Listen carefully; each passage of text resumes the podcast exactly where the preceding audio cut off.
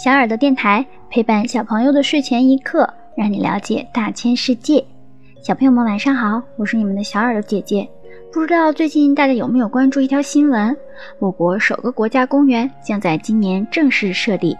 说到国家公园，有些人可能会想到国家级自然保护区、国家级风景名胜区、国家森林公园、国家地质公园等等。但是国家公园的概念跟这些是不一样的。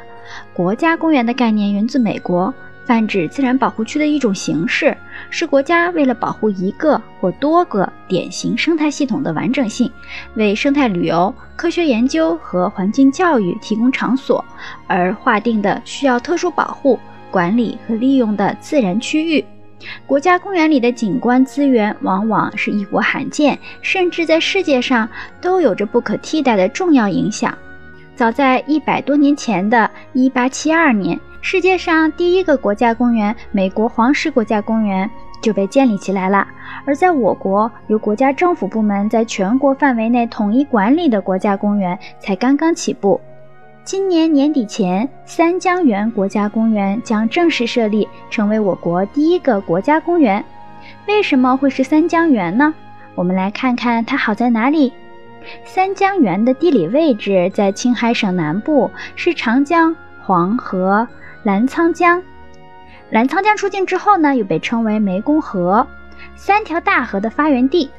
面积约三十万平方公里。这里的平均海拔在三千五百到四千八百米之间。这里是世界屋脊青藏高原的腹地，有约两千四百平方公里的雪山、冰川。冰川资源蕴藏量达两千亿立方米，由于降水和冰川融水相对较为充沛，历史上此地湖泊众多，水草丰美，是我国海拔最高的天然湿地，有“中华水塔”之称。作为三条大河的源头，流出的水资源占长江总水量的百分之二十五，黄河总水量的百分之四十九，和澜沧江总水量的百分之十五。而这三条大河孕育和供养了中华文明和中南半岛诸多国家文明，地理和文化价值都十分巨大。这里有大大小小的湖泊一千八百多个，其中列入我国重要湿地名录的有新秀海、扎陵湖、鄂陵湖、星星海等。三江源地区具有独特而典型的高寒生态系统，是世界高寒高原环境和世界高寒草原的典型代表。此地的植被类型有针叶林、阔叶林、针阔混交林、灌丛、草甸、草原、沼泽等九个植被型，生长着多种珍稀植物。三江源的野生动物也有很多，有国家重点保护动物六十九种。其中，国家一级重点保护动物有藏羚羊、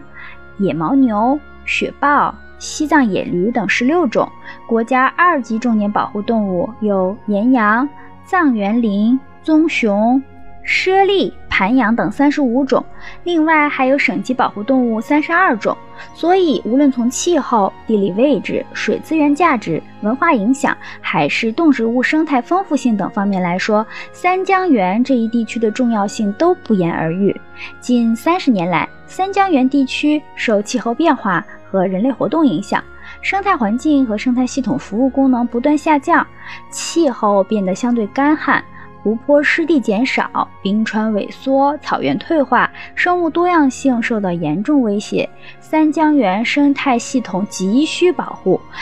二零零零年，这里建立了总面积为三十九点五万平方公里的青海三江源国家生态保护综合实验区，实施了三江源生态保护和建设一期、二期工程。经过多年持续保护保育，三江源地区生态环境有了明显改善。为了使此地更好地恢复生态面貌并长期保持很好的实施环境保护和发挥其生态系统功能，二零一八年，国家发改委公布三江源国家公园总体规划，明确二零二零年正式设立我国第一个国家公园——三江源国家公园。希望通过保护好三江源头，确保三江清水向东流。